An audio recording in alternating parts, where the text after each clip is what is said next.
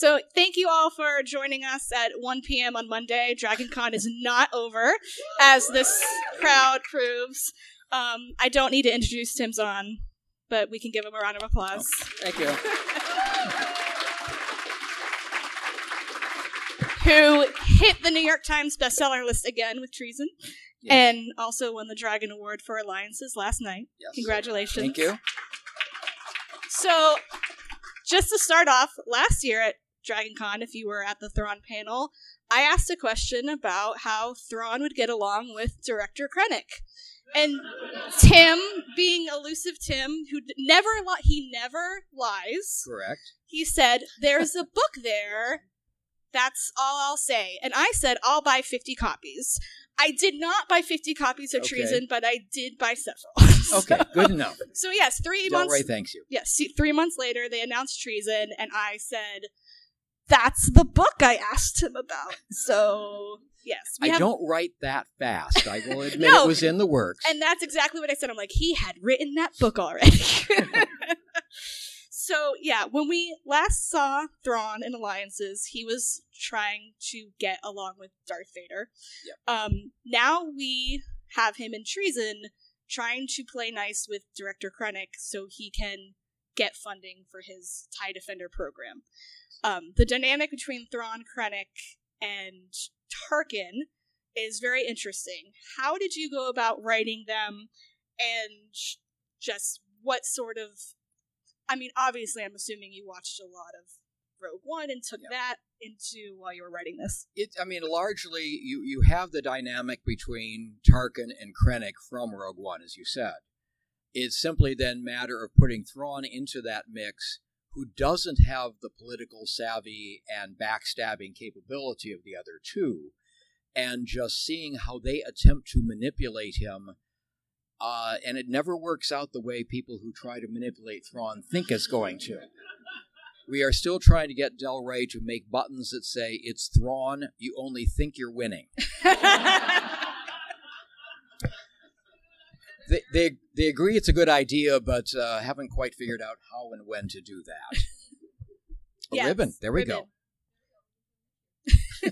so we also met several other Imperial leaders, Mhm. Grand Admiral Savit and Moff Haviland, who Yes. are also brought into this scheme. What were your inspirations for those characters and their interactions with Thrawn? Well, Haviland was somebody that had shown up somewhere else. I, uh, it was a male uh, governor in. It was in Wikipedia. I don't remember if it was coming from one of the books, comics, or whether it was something they just came up with for the the, uh, uh, encyclopedia. Um, Del Rey is always on me to do, you know, put as many females in as possible, which I'm good with, but I don't want to necessarily do bad women like you know Haviland wound up being. Um, Spoilers. Hmm? Spoilers. well, she's a relatively minor character, but um, so okay, we can we can gender swap. And then I went back and oh wait a minute, the character is is male in the encyclopedia, so we spackled that by making her the daughter of the original one, and that worked out very well.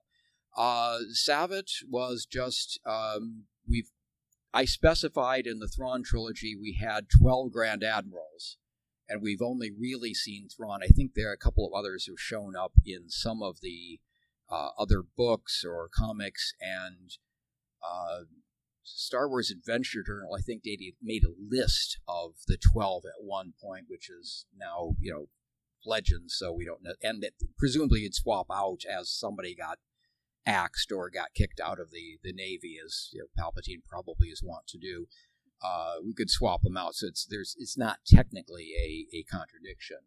And I thought it'd be good to see another Grand Admiral here to know that Thrawn is the most famous because that's the one I write about. But there are others out there with the equal amount of uh, authority and power, and just see what we can do with somebody else thrown into the mix as well. And this guy's much better at politics than Thrawn is too. I really liked their uh, their their dinner, the worst dinner party ever with with all of them. Yes.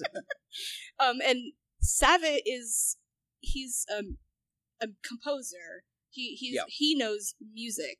Yeah. So that was very interesting to see Thrawn sort of analyze someone not with art, but a, a different kind of art. Yeah. Well, as as I've pointed out to people, people have said to me at, at various points, you know, why doesn't Thrawn get a culture through its legends or its myths or its you know music or whatever? The problem is there are too many filters in any of those. Music. What did Beethoven actually intend for the Eroica Symphony? Well, we get it filtered through the, the conductor, the orchestra, whoever's playing it. They're interpreting what's on the page uh, legends or myths, you would have to either read in the know the original language or have to read it in translation. So again, another filter. Art is just there. You can look at the actual piece of art without any filters at all. So it would be somebody it would be an extraordinary set of circumstances to where he could pick up from uh, music or you know if he knew the language, legends or myths would work but most of those aren't going to be as useful for him as the, the visual arts. So another new character we meet in this book is assistant director Brierly Ronan. Mm-hmm. Um, I, d- I don't know if it was your intention, but I immediately wanted to smack him as soon as he was introduced. um, he has a. I love that he has a half cape because Yes, he's, an not. assistant director. Yeah. yes. and that there's like a joke going around the Imperial uh, Navy that Krennic makes all of his people wear capes or Yeah. something. um. So well, Krennic is not one who's going to inspire 100% loyalty and respect from people, as you probably have guessed. So there are certainly going to be all of these. Yeah, we don't like him. We don't like what he does, and that's a feat. And no, it's not the same as Vader. You know, Vader can can pull that off. but Ronan Don't anger Vader. Yeah, Ronan does sort of like idolize him above everyone else, even to the point where he is sort of bad mouthing the Emperor, which you don't really want to do when you're an Imperial. So, what was your inspiration for that character and his interactions with Thrawn? Because he's sort of sent to like spy on. Thrawn. we haven't seen anybody that's so complete a toady as as uh, as uh, Ronan is, and um, part of what I wanted to do, and part of part of the uh, his point of view, he will talk about Thrawn, he'll talk about Savage, he'll talk about Palpatine. It is always Director Krennic. He always thinks of him in terms of his title as well. That's one of the the, the little yeah, this guy has no respect for anybody except Krennic. He's the genius. He's, you know, uh, the guy is completely brainwashed, self brainwashed, whatever. But he is the loyal, loyal uh, servant to the max. And um, actually, I got a line when when I first sent the outline in. Uh, it was either Lucasfilm or my editor said, you know, I really didn't realize I needed to see this kind of toady until now, but yeah, I, I really want to see them. So uh, yeah, he was the. I mean, the Empire has. It's not everybody's dissatisfied with. There obviously have to be a lot of people who are happy with the way things are going, and he was going to be kind of an extreme example of that. You know, my director can do no wrong. He's the one who's holding the Empire together. Palpatine may be driving, but he's the one who's you know actually controlling it. And he, um, so we finally get the answer to where's Eli. We've been very worried about him. Um, You shouldn't be. you know, I mean, we'll we'll find out. Like, maybe, hopefully. Um, so he has been sent off to the Chiss. Um, he's we find At the end of Thrawn, the yes novel. at the end of Thrawn. We find out why, but we will not spoil. It's very cool. Um, so Ronan does not like Eli because He's a deserter. he's a deserter. As far as anything Ronan knows, he disappeared, went AWOL, and now is working with an enemy or a potentially enemy species and navy. Yeah, so their interactions were really interesting, and the fact that they ended up having to work together, I was really glad to see that because that dynamic was very fun to play with. Yes, and Um, and it's always fun when they they both hate this situation, but they actually do work really reasonably well together. Right. So now that Eli is um is with Thrawn again, how has his opinions of Thrawn changed since he's been with the Chiss? And what does Thrawn does Thrawn still have the same opinions of Eli, or does he does his, have his opinions changed as well? I am guessing that the way Eli has been accepted by Ar'alani and the Chiss will raise Thrawn's opinion of Eli, which was all which was pretty high to begin with. He recognizes Eli's abilities and talents, obviously, as you find out at the end. But the fact that he is able to function here, this is essentially the flip side of what Thrawn himself has done. Thrawn has been the alien in the Empire. Eli is the alien among the Chiss. So Thrawn understands the challenges, even though you know the Chiss are much more honorable than a lot of the Empire is. It's still tricky to fit yourself into this and earn their respect. So the fact that and Thrawn obviously respects Ar'alani's opinions. So the fact that she has accepted Eli will raise his opinion. Eli's opinion of Thrawn is going to stay with the I I understand him, I trust him, I don't know if I'm his friend, if I'm just a subordinate, but he is willing to trust that I don't know everything, but I trust Thrawn has a reason, has a purpose, that I am not just a, a tool or something. I am something somebody important to him and to the Chiss, and I'll just go with that until I find out, until I learn, if and when I learn differently. And how has Eli's stay with the Chiss affected his view of the Empire as a whole? Uh, I mean, it's part of his view of the Empire is the same as Thrawn's. That he will, I'm sure he recognizes the problems. I mean, he's seen the incompetent officers and politicians as well as, as he's seen the competent ones. His opinion will be the same, similar to Thrawn's, that this is, for whatever reason, Thrawn has allied himself with this group.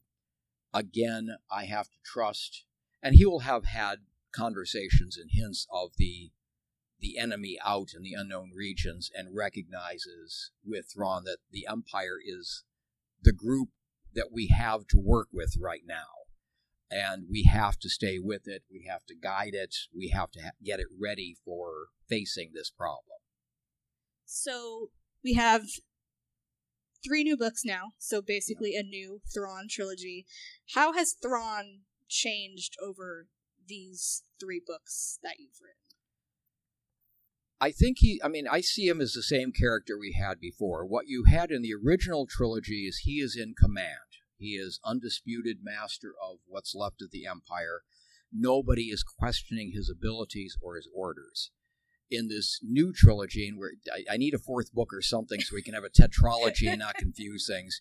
We may have to go with Thrawn trilogy and the Thrawn Imperial trilogy. We'll work out. that We'll work this out. Tweet Del Rey. Work this out in yeah. We'll work this out in post.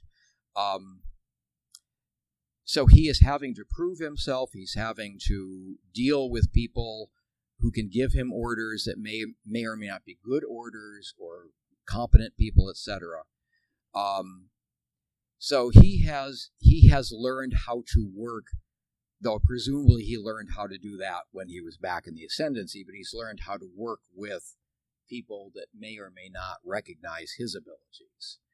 Um, so he has he has gotten more comfortable with the empire over the three books, but he is still under authority. He's under, you know, the, the emperor in some level. Krennic is running things here. He's under a certain amount of authority, or at least watchfulness from uh, Ronan.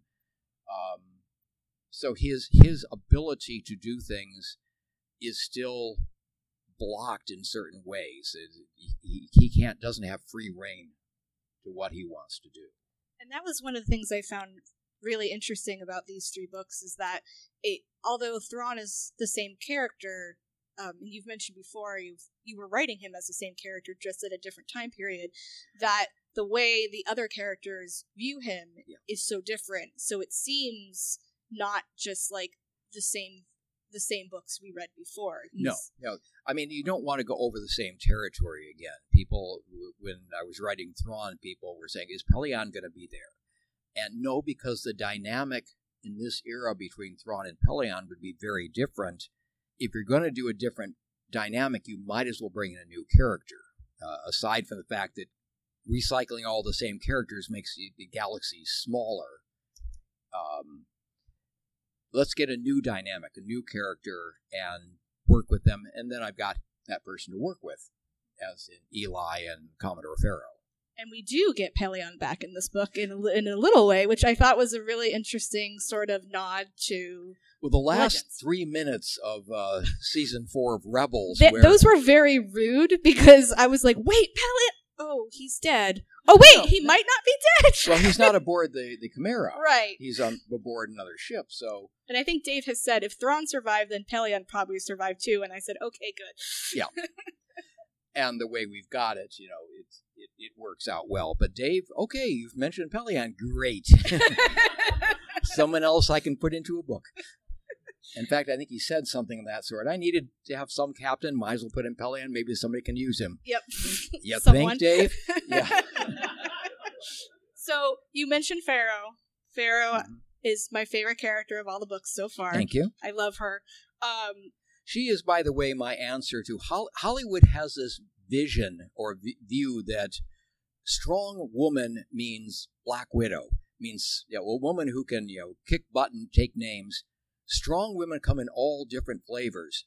Faro is a strong woman, even though you never see her shoot Right. anybody or fight, because she is commanding respect. She is competent. She is loyal. She is risk willing to risk herself for her people. This is she is a, another leader I would follow. right. Uh, yeah. I would trust her. and she obviously Thrawn trusts her a lot.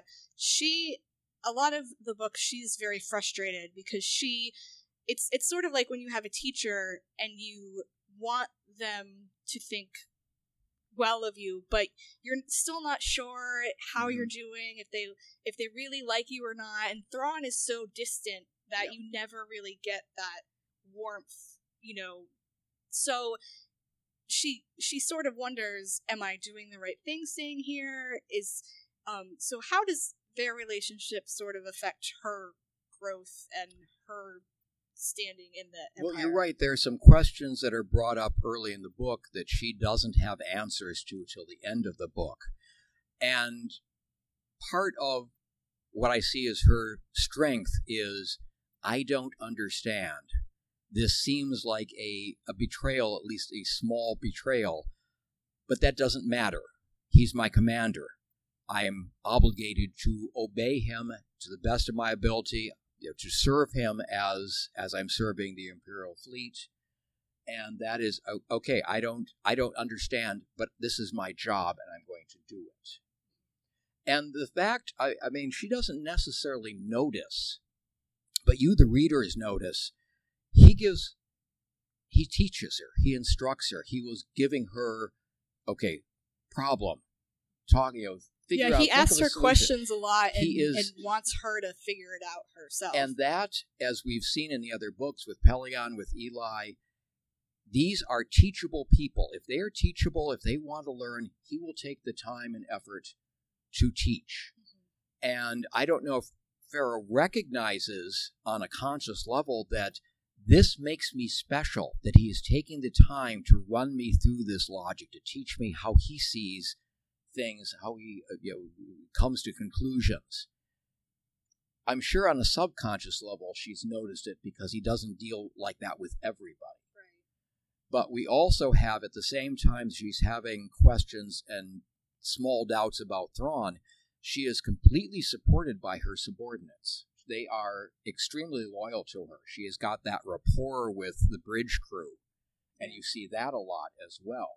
That was one of the things I really liked too, is because we got other female characters on Yep. the in the bridge crew as well. Which, going back to you know, Heir to the Empire, it seemed like everyone on the bridge was a man, and now I'm like, oh, look at all these great women we have. This is a weird situation because I am continually being pushed by uh, Jen Heddle and the in Story Group and such to put more women in. Though my argument is, in the movies we don't see that. Right. Which, in some ways, I like this as a setup because a misogynistic empire shooting itself in the foot by cutting out half of its potential uh, uh, quality pool Mhm. by not bringing them in. So I'd like that. Okay, I, am happy to bring in women. I like having the, the, dynamics between women and between the women and men and such. And then you come to movies like Rogue One, where you've got Jyn, who's a strong woman, but as they're infiltrating the Imperial base, she's infiltrating with a guy who's got a three day beard who clearly is out of uniform, but she's the one with the full face mask. So it seems like the books are pulling one direction, the movies are pulling the other direction. I think we have a little bit of schizophrenia in what's going on between between the groups. I like to think that the books are sort of making up for the. I, we're trying. Yeah. We really are. Yeah. So, um, what do you see for Faro in the future? In um, she's not with. I I, I want to spoil exactly what happens, but she's not with Thrawn at the right. end of Rebels, she doesn't get sent off with the space whales. Right. So they're called Purrgil by Purrgils at Comston. Yeah. Um. So, what do you see for her going through the Empire, and considering how the Empire ends up, would she be someone who would kind of go along with the peace treaty? Would she go to the First Order? How? What do you see of her future, or can we expect another book of this? um. Yeah. I mean, before the inevitable question, everything after season four of Rebels is locked down at the moment. Dave Filoni has first crack at that era. As far as I know, Dave has not decided what, if anything, he wants to do with Thrawn and Ezra. Um, until he decides, I can't do anything in that era. I, I suggested to my editor um, that, okay, how about I start a novel set in an indefinite future and I start it with, and so Thrawn and Ezra Bridger said their farewells, good riddance, and go on. I got the kind of reaction you'd expect. Yeah, that's not going to fly. If Filoni decides, or when he decides what he wants to do, if we get enough detail, there may be a place I can slip a book into his timeline. But until then, um, that part is really blocked off for me unless and please do not take this as a hint or anything else. This is, no, this is this is purely speculation because Del Rey recognizes that that ear is blocked too. So let me just ask: How many people would be interested in a book with Ar'alani, Eli Vanto, possibly Faro, and the Chiss? In other words, a, a Thrawn book without Thrawn. Yes. Does it does it need Thrawn to anchor it? No. okay. No. Again, this is just we we've discussed this. They'd like to keep the momentum going, but you know, if I can't have Thrawn there, can I do anything else? Just as a sidelight, uh, something Pablo Hidalgo meant to suggested years ago, which would also be cool, is get a bunch of Star Wars artists to do alien artwork for a coffee table book and Thrawn's analysis. Yes. So the problem the problem with that of course is a expense you know b costs more to put out full full uh, color thing see the whole herding cats thing of getting these artists you know lined up someone said that's more like herding fish they move very slowly um, so those are about the only things we could do post you know, rebels and post Thrawn treason. Uh, so we're hoping to get something. Um, again, the problem is Filoni is working on the last season of Clone Wars, overseeing Star Wars Resistance, doing whatever he's doing with The Mandalorian, which is, I think, writing and directing certain episodes, and anything else that's in production animation wise, which he's the head of, that none of us have heard about yet. Uh, so in my perfect world, the way the way he teased in the Ahsoka Sabine uh, buddy search, movie yeah. thing, buddy search, mm-hmm. in a per in my perfect world, he would do the Ahsoka Sabine hunting for for Ezra as the Empire collapses around them and starts you know forming little warlords and things like that. Where I do Thrawn and Ezra books five years earlier and run Easter eggs back and forth. Uh, but I don't know if he'd be amenable to that, if anybody at Lucasfilm would be amenable, and I don't run things. So um, I would really like the book of Thrawn and Ezra having to learn to work together, and Thrawn just being like, "Okay, let me teach you these things." the way that would work would be Thrawn in my the way I would do it is Thrawn would have to convince Ezra there are more dangerous things out here than even the Empire and Palpatine. Anyway, your friends can deal with that problem. You and I are the only ones who can deal with this.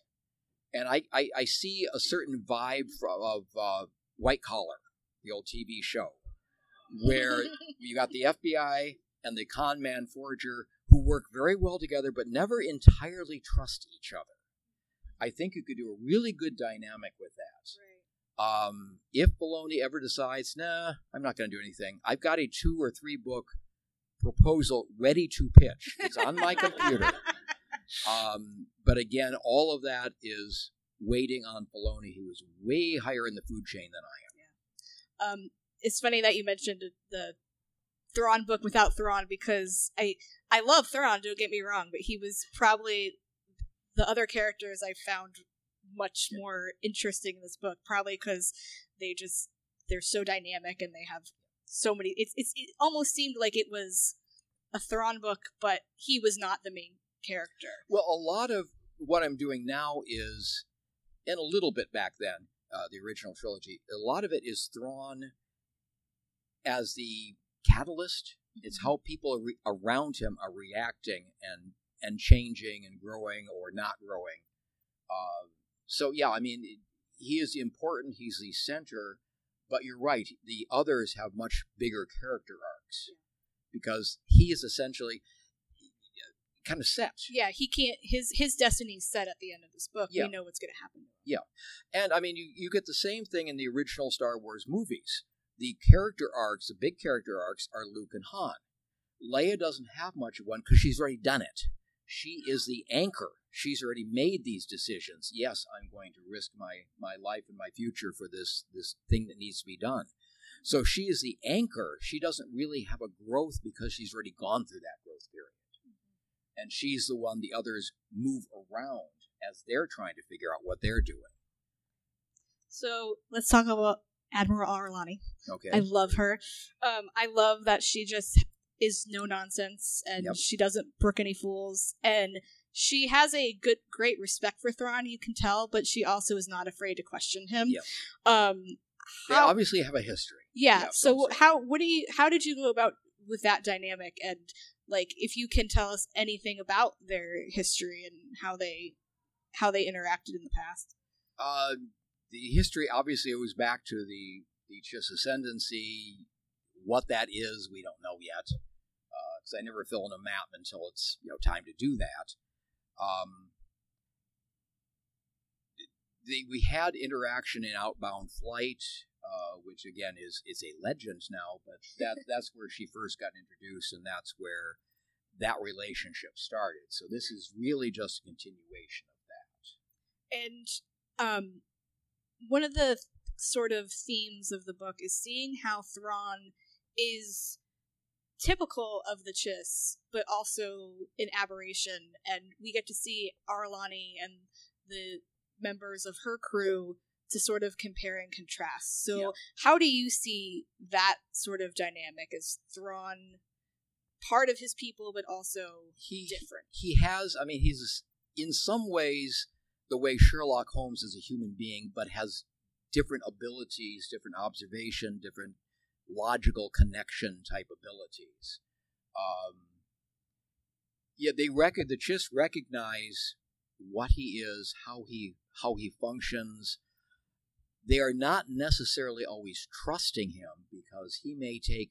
First of all, he may at some point be wrong, which could be disastrous. But he also may take or want to take the culture where it doesn't want to go and that's going to be a certain a threat to them. We we mentioned in outbound flights the whole preemptive strike thing that they are totally against, but he recognizes sometimes it's necessary. So they recognize his military ability, but they're not entirely sure he's not a you know, a loose cannon running around uh, their, their ship. And her and Faro sort of also have to find a working relationship Yes. because uh, Ar'alani is skeptical of the Empire. You know, she's not sure if she can trust Faro. Um, you know, Thrawn trusts her obviously, but she still has to sort of, you know, earn the respect. So, how the relationship between the Chiss and the Empire was just very interesting, and I was wondering if you could talk about like what. Obviously, at the end of this book, again, not spoiling a lot, but Palpatine has plans, as Yes. he is wont to do.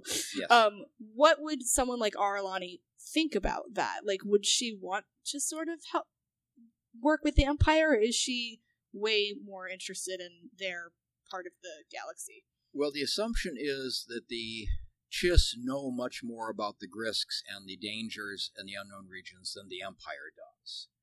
Uh, Thrawn is kind of moving towards building the Empire, focusing it on that danger. The Chiss will already know about it. So Ar'alani is going to be thinking, we don't know if we can handle this all ourselves but what we've seen in the Empire is not really encouraging. Um, but as as Thrawn pointed out in in the novel Thrawn, Palpatine's not going to be in charge forever, uh, and if he is in a position to help guide the next leadership, we may be able to build the Empire into something that is more uh, honorable, more uh, capable, less tyrannical. As we see from movies and such, that doesn't happen. No. But it was at the time time period that book is set in. It was not an unreasonable assumption. Right. Um, you know, it's like uh, okay, we've got this wolf here. If we can train this wolf to protect the sheep, we, we're a step up. Yeah. If we can't, it was still worth a try. And obviously, Palpatine is not sort of a let's think about the future. He's more of a burn it all down and Yeah. start over again. Um, But again, we're working Palpatine because we have Thrawn will have insights and knowledge of the unknown regions, and Palpatine is always looking to expand his grasp further. Yeah. So um, it's a Thrawn and Palpatine understand each other. That on some level they're using each other, and at the moment we're fine with this. If it had gone past Rebels, it would have been interesting to see what happened. Yeah. If that relationship had continued. So we're about halfway through. If you have questions, we can have people start lining up in the center of the room. Um, I have a f- few more questions I wanted to ask first. So, um, if you saw the latest Rise of Skywalker footage out of D twenty three, have you you've, have you seen? Uh, I've seen part of it. Okay, so. there is a shot of a very large group of star destroyers Yes. in the mist that instantly made me think of something, and I'm sure you know exactly what it's a whole bunch of other people have noticed it. hmm, it's kind of reminiscent of the Katana fleet. yes, it is. Um, I really hope that there is some sort of lost fleet that they have to go looking for, uh, because I just think that would be awesome. And if you know, it's not going to happen, but I can have my pipe dream that Thrawn is on. but yeah, I just wanted to get your thoughts on that because that Uh, was that was the first thing that popped into my head it was Katana fleet. knowing knowing all the problems out there, they would not be sitting there if Thrawn had found them. The, they, he would have taught the Chiss how to use them. Good point. But I like, I, if it is something that is not the Katana fleet, but obviously somebody is either thinking that direction or we're just doing parallel thoughts, I can still claim to have done it first, You right? like the like Dooku catching the lightning the Yes. lightsabers. Yes, that was that was me first. Yep. And then one last question. We we talked last year, and you've talked a lot about what Thrawn would think of the First Order. Um, what about the Chiss? Um, they they they are a force that are still out there.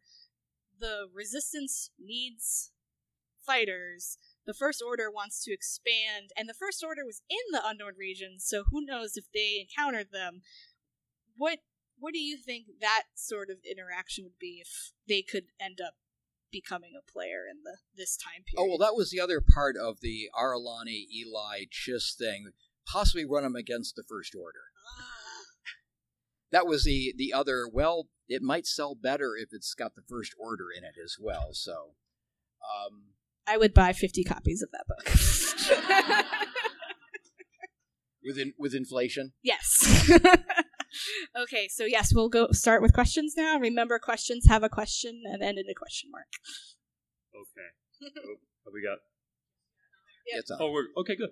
Uh, so you've been writing Thrawn for a while. Almost uh, thirty years. Yeah.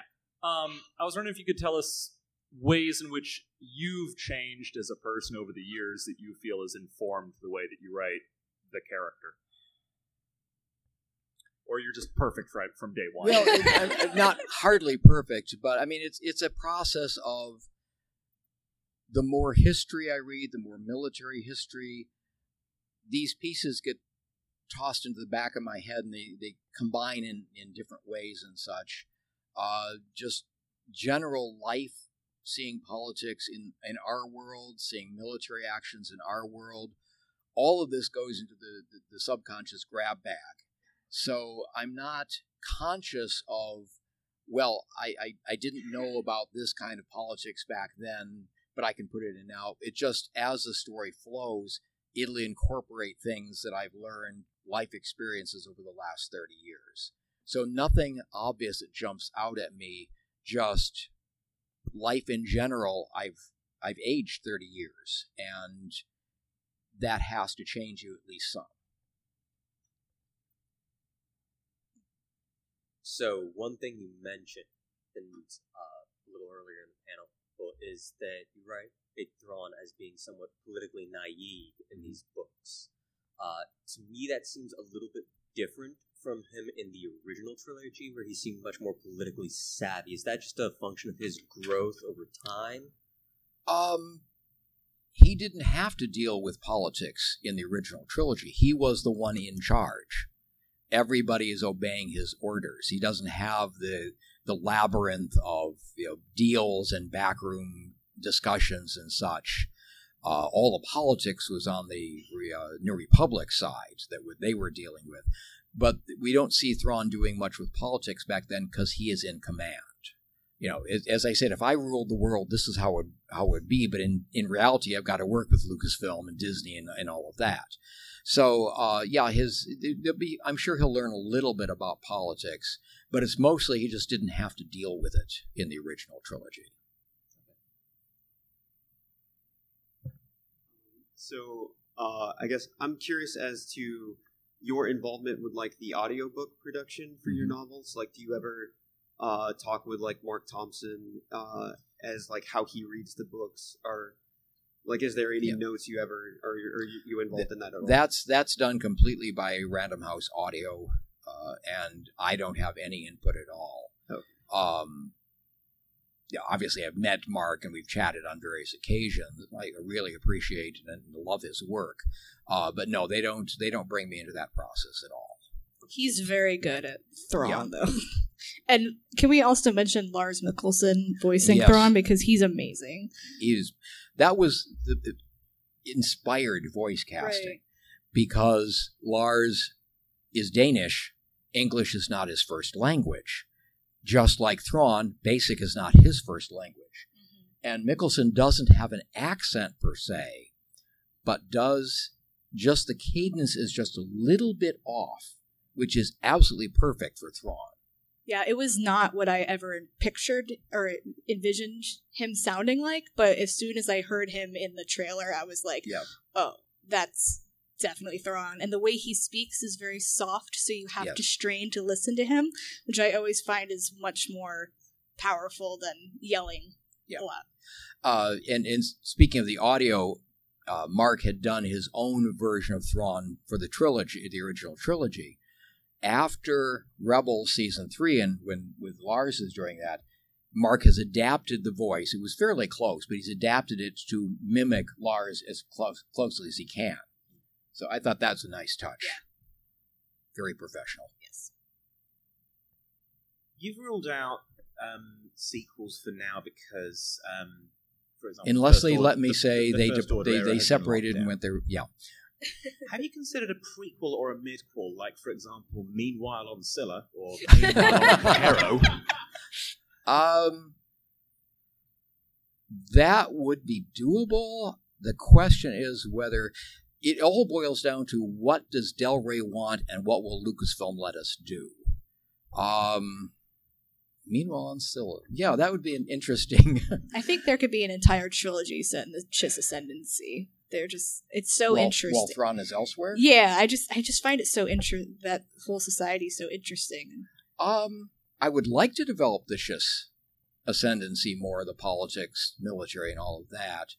Um, but yeah, that would again we get to the question of will this sell first to, to Del Rey, then to Lucasfilm, and then to the readers without Thrawn in it.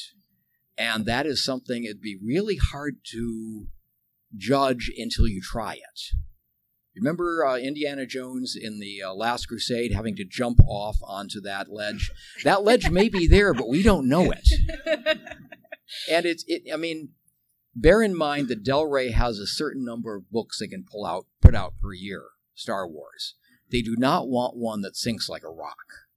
So I, I'm, I'm gathering information here. Okay, this group of people Yes. plus the 50 you're buying Yes. would would buy the Ar'alani Eli, you know, Chiss First Order book, but that doesn't help the bean counters to guess what will actually sell. Right.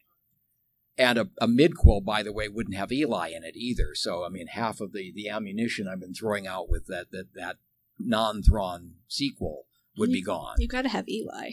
I agree. Yeah, so we have to go past it. Uh, but again, it boils down to without Thrawn, does it work? And there's no way of knowing that until it's tried, and by then it's too late. Or it's it's right on the money, whichever whichever it happens, but we don't know.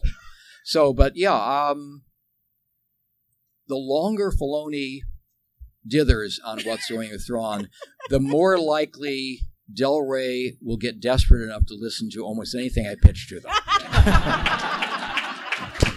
so I will keep that in mind. Thank you. Thanks. No, really, they like me at Del Rey, but you know, Do you think that Thrawn was like he wanted to be space whale, and like that was part of his plan since he saw the rebels growing or whatever?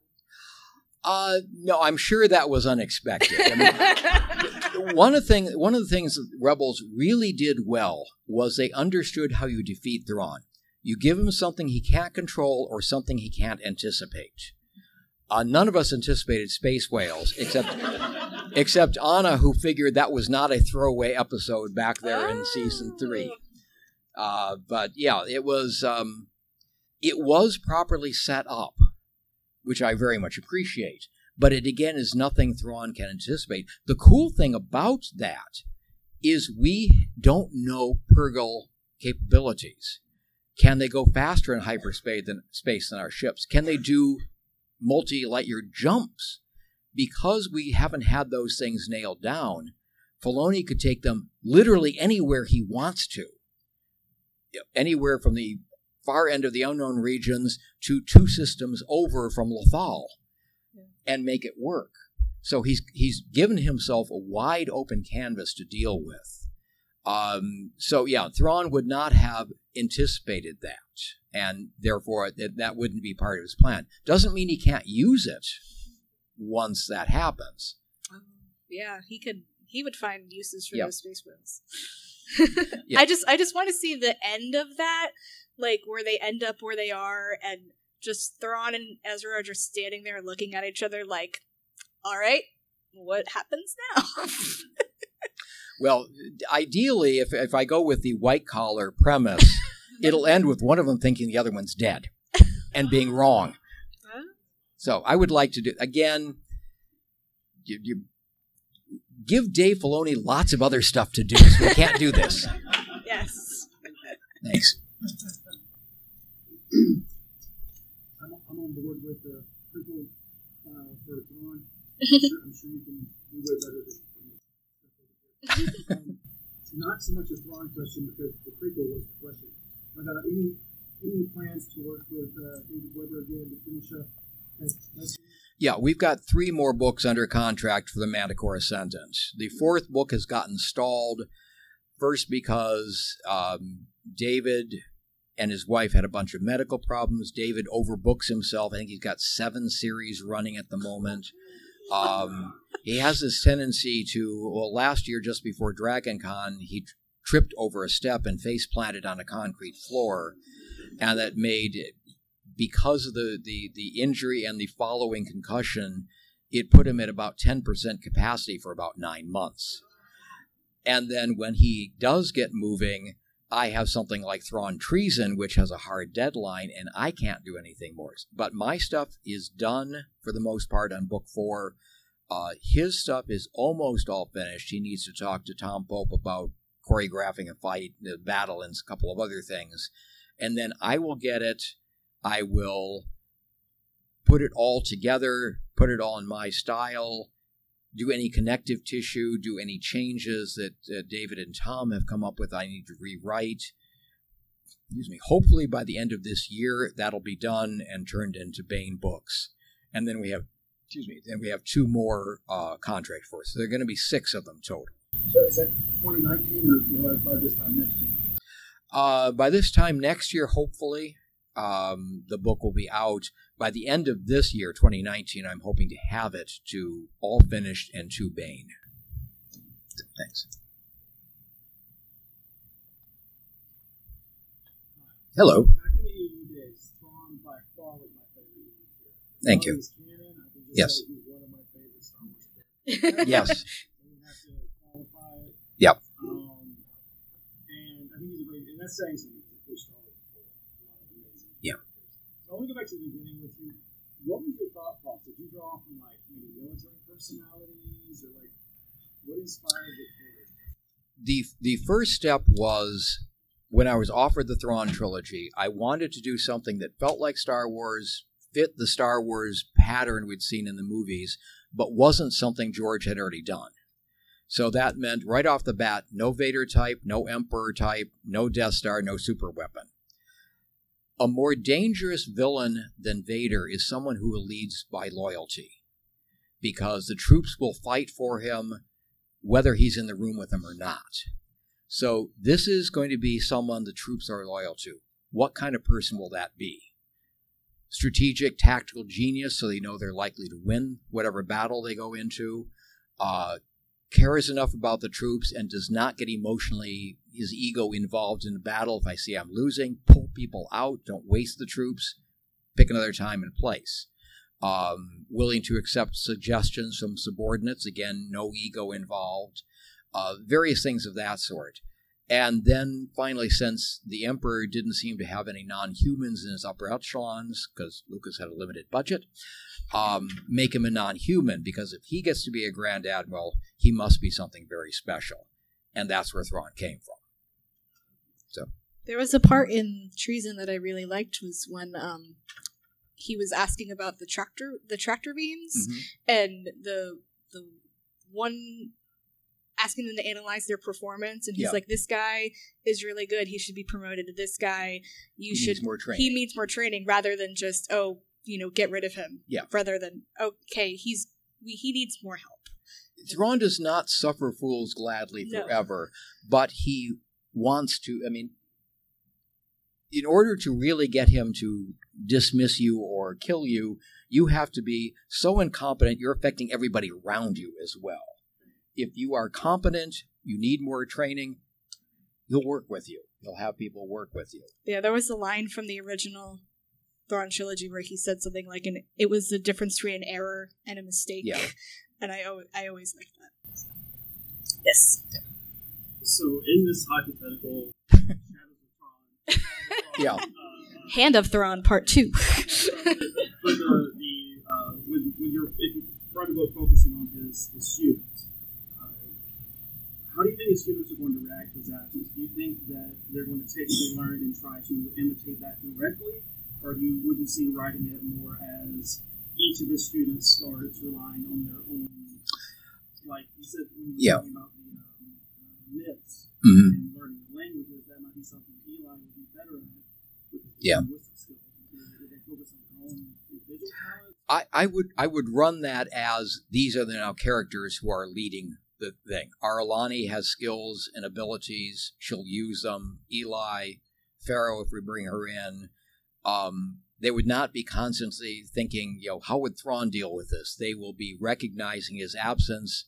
I wish he was here, but we can deal with this type of type of thing. They would be the ones picking up the the mantle of this is we are the best last best hope so yeah it would there would be references but we wouldn't want to overload them with with someone who's not there. These people have capabilities themselves which we've brought out in the books.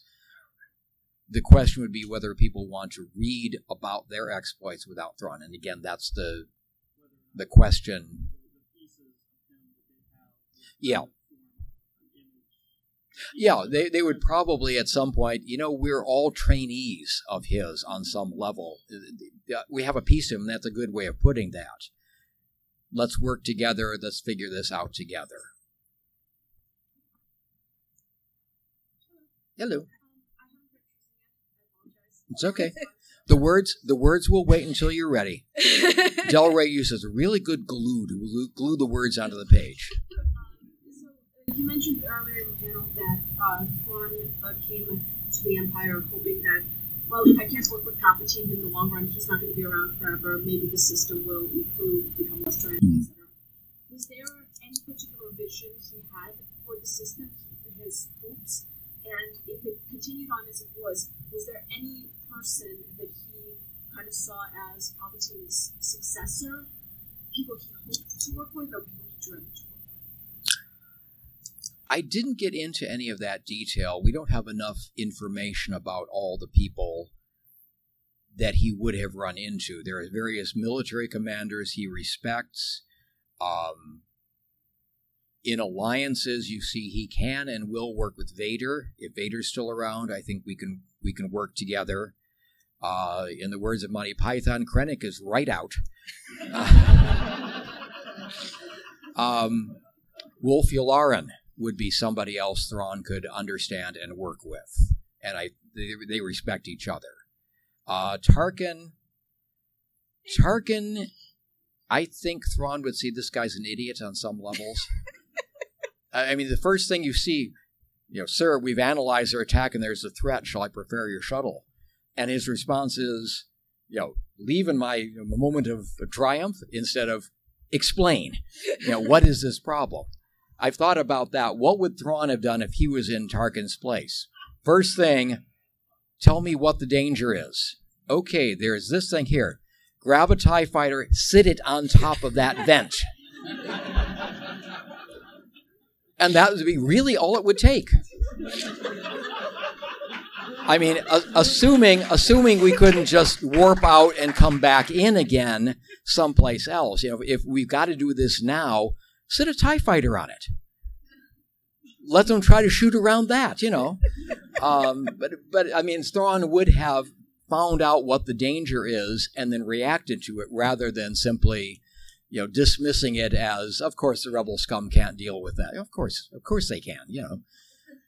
Lucky shots happen all the time in fiction, so, you know. so, yeah. um, just a question about that development of Thrawn. Did you ever consider um, General Rommel because his style very much matches uh, this uh, Thrawn, and his also his leadership, um, the loyalty yeah. matches him very much. Rommel has come up a lot in conversations. There was no conscious effort to mold him or model him on Rommel and the the Rommel Hitler pro, you know, interaction sort of thing, relationship. Uh, but I had read a lot of military history back in the high school. I read The Rise and Fall of the Third Reich. That was the first, you know, that thick book I had read probably ever. Um, so a lot of that stuff was back in the in the in my mind to bring out. Mostly it was Thrawn as a compilation of all the best military commanders of history, but without their particular blind spots because they all had them and Rommel was certainly in that mix, but I didn't think of anybody by name. okay, this is going to be the best military commander ever. And all of that reading I'd done kind of coalesced into him. Are there any other of your characters from the original expanded universe that you have little tricks that you would love to draw them into this new era? Well, there's a redhead. yeah, I like I like this question. I will periodically nudge the editor and say, you know, I could do a Mara Jade book. You bring her back into canon.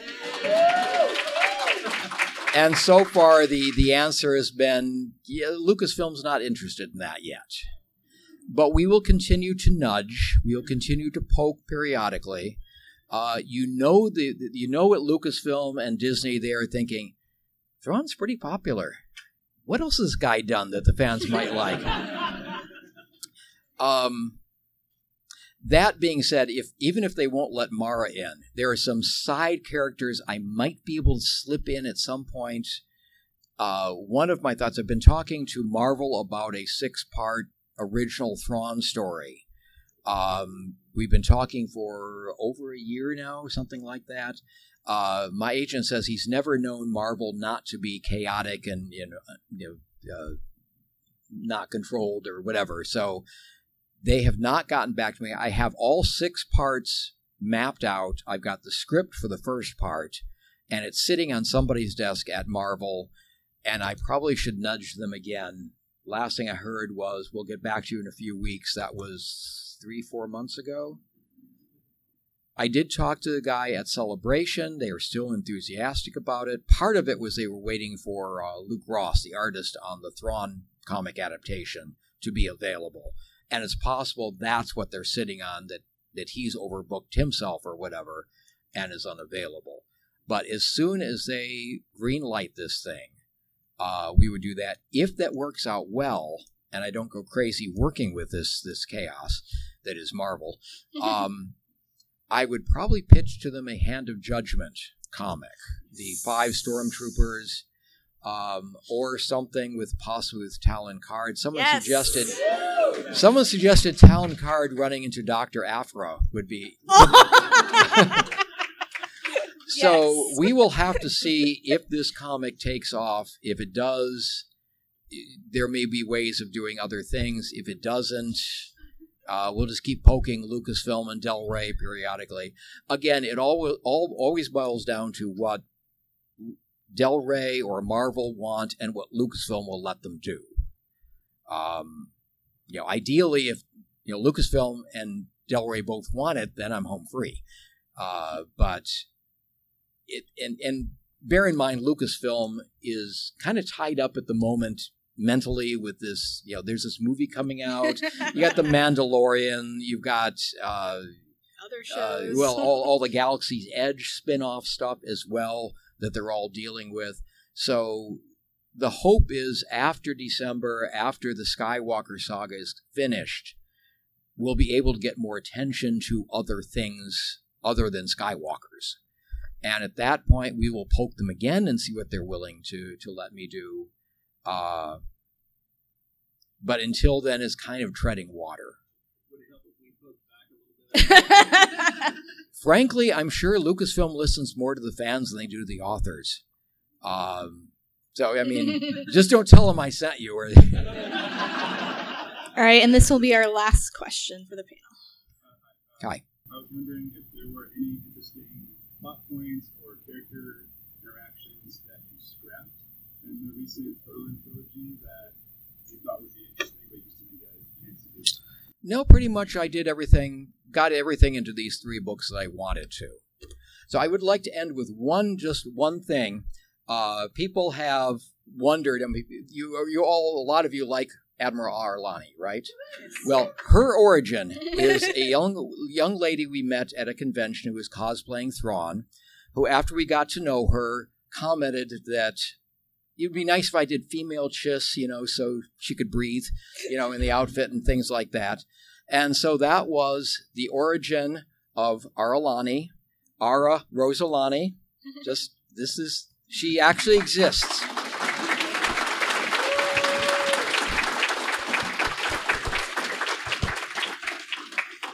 Thank you all So for coming. we don't coming. make these things up always out of whole cloth. Sometimes we have really good models to, to work from. and we have the dog Mara Jado down here.